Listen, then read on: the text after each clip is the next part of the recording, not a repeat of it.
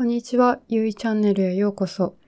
今回のエピソードでは私が一番話したいことを話したいと思います。それは自分を愛するということです。私はこのポッドキャストを作った目的はそもそもこの自分を愛するっていうことを皆さんにシェアしたくて作りました。なので、まあ、やっと5回目で本題に入ったわけです。で、4回目までのエピソードでは前置きじゃないですけど、まあいろいろ、えっ、ー、と、前提知識みたいなことを皆さんにインプットして、やっと5回目で自分が本当に一番皆さんに伝えたい自分を愛するということについて話をしたいと思います。で自分を愛するっていう言葉を聞いてあなたはどういうふうに感じますか、うん、ナルシストのイメージですか？それとも、なんか宗教的？うん、イメージが湧かない？まあ、いろんなイメイメージを皆さん持っていると思うんですけど、私自身は、この自分を愛するっていう考え方に気づいてから人生がだいぶ楽になったし、他の人のいろんな悩みを聞いても、根本の根本にはやっぱり自分のことを愛せてないっていうのが問題の根本にあるんだよなといつも思っていました。ただそれをその人に苦しんでいる最中に言ってもなかなか通じないところがあると思ったので、こういう形でポッドキャストにして、まあ、その自分の思いを伝えられたらなと思ってます。で、この自分を愛するっていうこと、どういうことなのか、なんですけど、私が理解している自分を愛するっていうことは、まあ、自分のいいところだけを愛するんではなくて、自分の悪いところも含めて自分を丸ごと受け入れるっていうことだと思ってます。で、自分がこの世に存在しているだけでありがたいっていう感覚が自分を愛する感覚なんだと思います。もう一度言います。自分がこの世に存在しているだけで自分の存在自体がもうありがたくて素晴らしいっていうのが自分を愛しているっていう感覚なんだと思います。で、私が小学校6年生の時に、その当時の先生がある日、みんなに、人生の、なんで人は生きるかわかりますか？って、小学校6年生に問いかけたんですね。その先生は、今でも連絡したりして、結構あの、一番印象深い先生なんですけど、で、まあいろんな子供たちが、例えば子供を産むために生きるんですとか、お金を稼ぐために生きるんですとか、いろいろな答えを言って、で、最後に先生が、人生の生きる意味っていうのは、愛することなんだよっていうのを、小学校6年生の、うん、子供たちに言ったんですよね。で、私もその時は、えと思って、自分は人生の生きる意味は子孫を残すことだと思ってたんですよ。子供ながらに全然夢がないんですけど。で、愛すること？なんじゃそりゃって思って、でもなぜかその場面っていうのが今でもずっと覚えていて、人生の目的愛することなんじゃそりゃでずっと来てたんですけど、ここ2、3年ぐらいになってやっとその意味がわかるようになりましたね。で、そもそも、この世界は、が作られた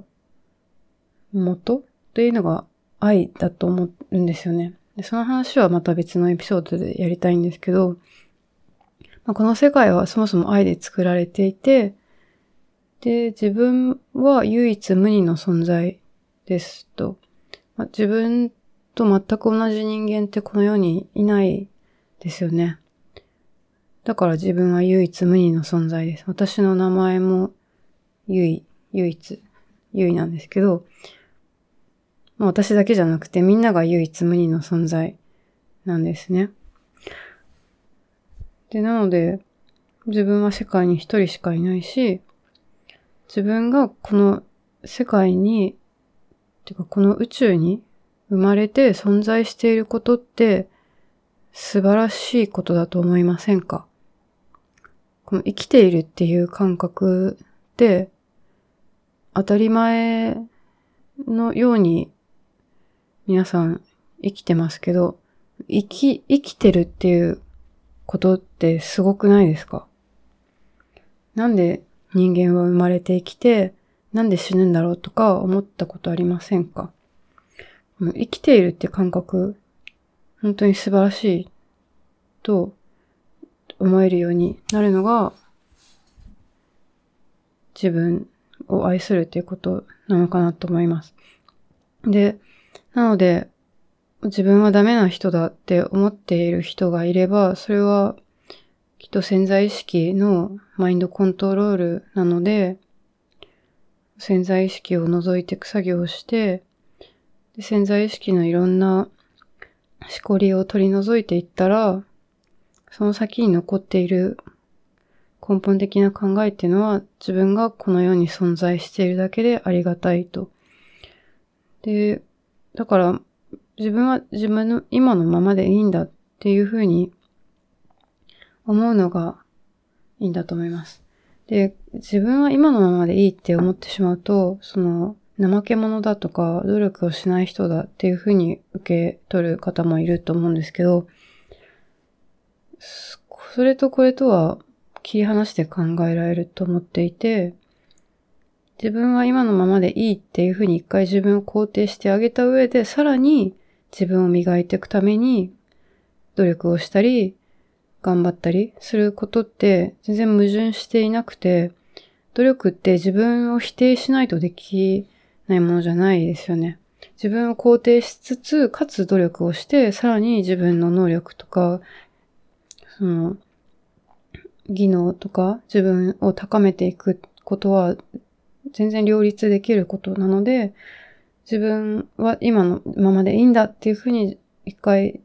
自分の中に腑に落ちて落として、でそこからさらに努力をしていくと。で、そうすると、その成長のスピードが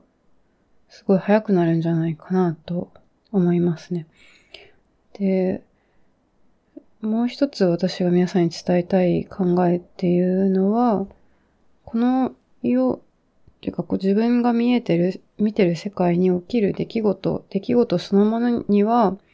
いいも悪いもないっていうことですね。いい、悪いを意味付けするのは自分の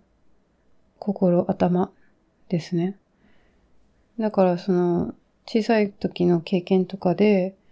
本当に苦しかった思い出あると思うんですけど、それは小さい頃にこれは悪い思い出、これはダメな思い出っていうふうにラベル付け英語でレイボーって言うんですけど、なんかそのラベルをつけて、つけちゃったと。なので、その自分の潜在意識の思い込みの部分を外してあげると、苦しかったって思える出来事にも、実は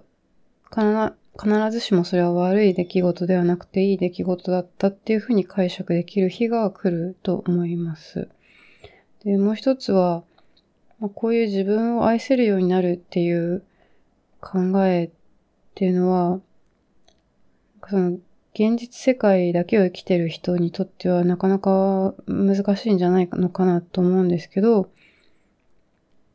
スピリチュアル的な精神世界というか哲学的な側面もこの世界にもちろんあると思うんで、やっぱりその現実主義的な考えにプラスして精神的、精神世界とかスピリチュアルとか哲学的な世界？目に見えない、具現化できないけど思考として言葉で言い表せるようなもの？その気持ちとか、自分のエネルギー的な、なんかそういう存在、目に見えない存在も受け入れることが、その自分を、自分も受け入れられる、自分も愛せるようになることの手助けになるんじゃないかなと思っています。私は実際、最近友達に勧められて、桃よチャンネルっていう、桃よさんっていう、イギリスに住んでいるヒーラーですかね、のチャンネルを見て、見始めたんですけど、そのスピリチュアル系の人たちって、なんかうさんくさいとか思ってたんですけど、全然そんなことなくて、本当に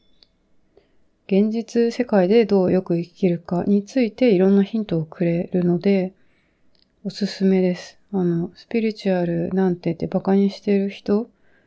もう一度偏見を捨てて、まあ、見てみると結構いろんな新しい発見があるんじゃないかなと思います。桃よチャンネルおすすめです。で、その自分を受け入れられない、愛せない状態の人はどういうことが起きるかというと、自分を受け入れられないと、当然他人他人っていうのは自分が自分の心のプロジェクターを通して見ているスクリーンに映ってる世界なんで、自分が受け入れられないのがそのまんま自分のスクリーンに投影されて、当然他人も受け入れられないという状態が起こります。この自分が見ている世界は自分の心のプロジェクターが投影した世界だっていう話についてではエピソード3で話をしているので、もし、まだ聞いてない方がいたら聞いてみてください。自分が見ている世界は自分の心のプロジェクターの投影なので、当然自分が受け入れられない人、自分を愛せない人は他人も愛せないと。例えば、あの、彼氏彼女ができた時に、彼氏彼女ができてすごい幸せで嬉しくて楽しいはずなのに、なぜかいつも、その彼氏とか彼女が浮気するんじゃないかとか、私のこと本当は好きじゃないんじゃないかとか、私のことをいつか振るんじゃないかとか、なぜかいつもそういうふうに不安に思っちゃう人っていますよね。あれもやっぱり根本的にはまず人のことを愛する前に自分のことを愛せてないから、自分のことを愛せていないと当然自分の心が投影された世界、その自分が見てる彼氏も自分のことを愛してくれない存在だっていうふうに当然見てるわけですね。これはその心のプロジェクターが自分の心を投影しているだけなので、まあ、当たり前といえば当たり前ですね。で、他にも、まあ自分の、人生で不幸なことばっかり起きるなって思っている人もいると思うんですけど、これもやっぱり根本的に、まず自分の、自分自身が幸せですか？自分のことを愛しているという感覚がありますか？もしその一番自分の根本のところ、自分のプロジェクターの一番、うん、ベースとなっているデータが自分のことが嫌いとか、自分のことを愛せないっていうのが、自分の中の潜在意識に、ね、入ってしまっていると、やっぱりその自分の目に映る世界も、その嫌いなことが起きる世界不幸なことが起きる世界、幸せじゃないことが起きる世界っていうのが自分の目に映っちゃう。なので、まあそういうふうに自分の人生不幸なことばっかりだって思ってる方も、まず自分の潜在意識を掘り起こして、自分の心とかマインドと対話をして、その自分の一番根本のところにはこの世に存在しているだけで私は素晴らしいっていう、いう観念が誰の心にもあるはずなので、それを掘り起こして見つけてみるっていう作業が大事かなと思います。自分の潜在意識がもうたくさんストックされすぎていて、なかなかね、掘り起こす作業が大変だと思うんですけど、全部思い込みの塊がいろいろストックされているはずなので、それを一回掘り起こして、奥底に眠っている本当の感覚っていうのを取り戻していけたらいいなと思います。で、私自身の体験なんですけど、私は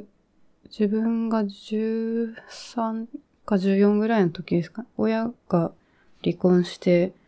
で、ある日学校から帰ってきたら、母親の荷物が全部なくなってて、で、その日からもう母親が家に帰ってこなくなって、自分はずっと母親に捨てられた不幸な子だっていう風に思ってたし、なんで自分だけが辛い目に遭うんだとか、今まで自分の人生幸せだと思ってたのに、いきなり不幸な人生になってしまったとか、まあそんな風にずっと母親も責めてたし、なんかそんな環境になってしまった自分のことも責めてました。で、ただ、さっき も言ったように、究極的にはこのように起きる出来事には良い悪いはないんですよね。で、それに最近気づきました。だから、究極的にこの自分の親の離婚って、もう一見絶対悪い出来事のように見えるんですけど、まあ、出来事自体にはいい悪いはなくって、今思えば、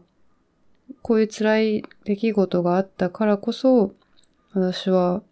人生の生きる意味とか、そういうなんか哲学的なことを考えるに至ったし、自分の過去を振り返る作業もでき、できたし、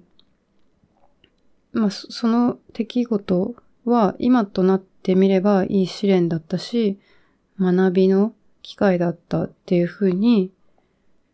思えることができました。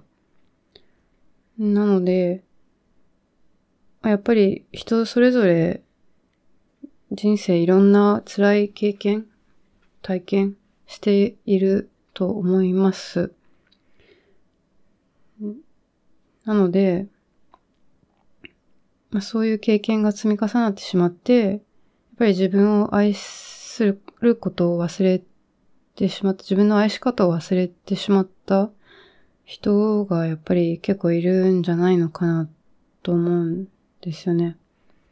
だから、そういう時は、やっぱり自分の中に戻って自分との対話ですね。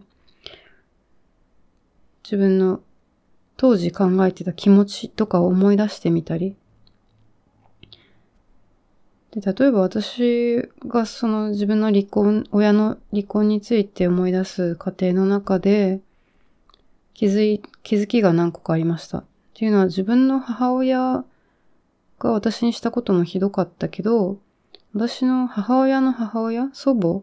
が母親にしたことも結構ひどかったんだなと。私の母親は母親なりに小さい頃傷ついて、で、そうやって育てられたんだと。だからその、なんていうか、チェーンみたいに、鎖みたいに、その、連鎖してるんだなと。自分の祖母が母親にしたひどいこと。母が母親に影響して母親が自分にもそれを無意識にしているのかもしれないと。で、そう思うと自分も自分の子供にひどいことしちゃうのかなとか思ったりしたんですけど、そこは、まあ、こういう気づきを得られたので、そこでチェーンを一回断ち切ることができるんじゃないかなというふうに思っています。で、自分の母親も祖母から無条件の愛っていうのを与えられずに育った人。だから、そういう意味で自分の母親もやっぱりかわいそうな人だったんだなっっていうふうに思えるようになりました。てか気づきました。この親からの無条件の愛を、無条件の愛をもらうっていうことって、あんまりもらえてる人って多くないんじゃないかなと思います。で、親自身がやっぱり自分のことを愛せてない人がやっぱり多い気がするんですよね。特に私たちの親の世代とか、上の世代は経済的にも苦しい時代から始まって、もう結構生きることで精一杯っていう中で生きてきた人たちなんじゃないかなと思うんですよね。祖母の世代。で、その祖母から生まれた親の世代。で、そうするとやっぱり外の世界、物質世界を良くしようと思って、一生懸命頑張って、物質的には豊かになるけど、心の部分は結構どうでもいいっていうか、その、豊かになることが最優先で、それ以外はまあ、とりあえず置いといてっていう感じだったと思います。なので、まあ親も無条件の愛をもらわずに育ってきたんで、当然自分の子供にも、ね、自分のが見てる世界は自分の心のプロジェクターの投影なんで、親が自分のことを愛せてないと、当然それを自分ができてないことを他人にできるわけがないですね。だから子供にもやっぱり無条件の愛は与えられないと。そうやって育った子供たちも、やっぱり自分のことを愛せないまま育っていく。自分もやっぱりそうでしたね。なので、まあ親のせいにしても、だとしても、やっぱり親も親でかわいそうな立場にあったんじゃないかなってことで、まあ、そう思うと親のせいにするのもちょっとかわいそうかなと。でやっぱりそのこの無条件の愛、親からもらえない場合どうするんだってことなんですけど、これ自分で、例えば私はやっぱりその神様っていう存在を信じるようになってからは、神様っていうのは自分はいると思うんですけど、神様から無条件の愛をもらえてるっていうふうに実感します。もし神様を信じてない人の場合は別に無理に信じる必要はないと思うんで、なんか別の存在、宇宙とか、宇宙から無条件の愛を私たちはもらっている。で私たちが生かされていることイコール、まあ、宇宙とか神様から愛されていることなんじゃないかなと。そうやってなんか自分はやっぱり無条件に愛されているっていう感覚を一回体験してみるのが、この自分を愛するようになるために大事なことかなと思いますね。で、だからその私の今回の結論というか、まあこの後のエピソードでも何回もこの自分を愛するっていうトピックについては取り上げる予定なんですけど、っぱり人生で一番大切なことは、自分を愛して、自分のために生きるっていうこと。まあ、その一般的には自己肯定感を上げるっていうふうによく言われますね。で、その自分を愛せるようになる、そのいい、自分のいい点も悪い点も含めて丸ごと自分を受け入れて愛せるようになれば、人生のいろんな問題が解決できるんだと思います。次、次回以降のエピソードでは、まあそのいろんな問題を個別具体的に挙げつつ、なんで自分を愛せないとこういう問題が起きるのかとか、いうことについて話をしたいと思います。じゃあまた質問などあれば、Twitter、Gmail の方にメッセージをお願いします。じゃあ今日はこれぐらいで。バイバイ。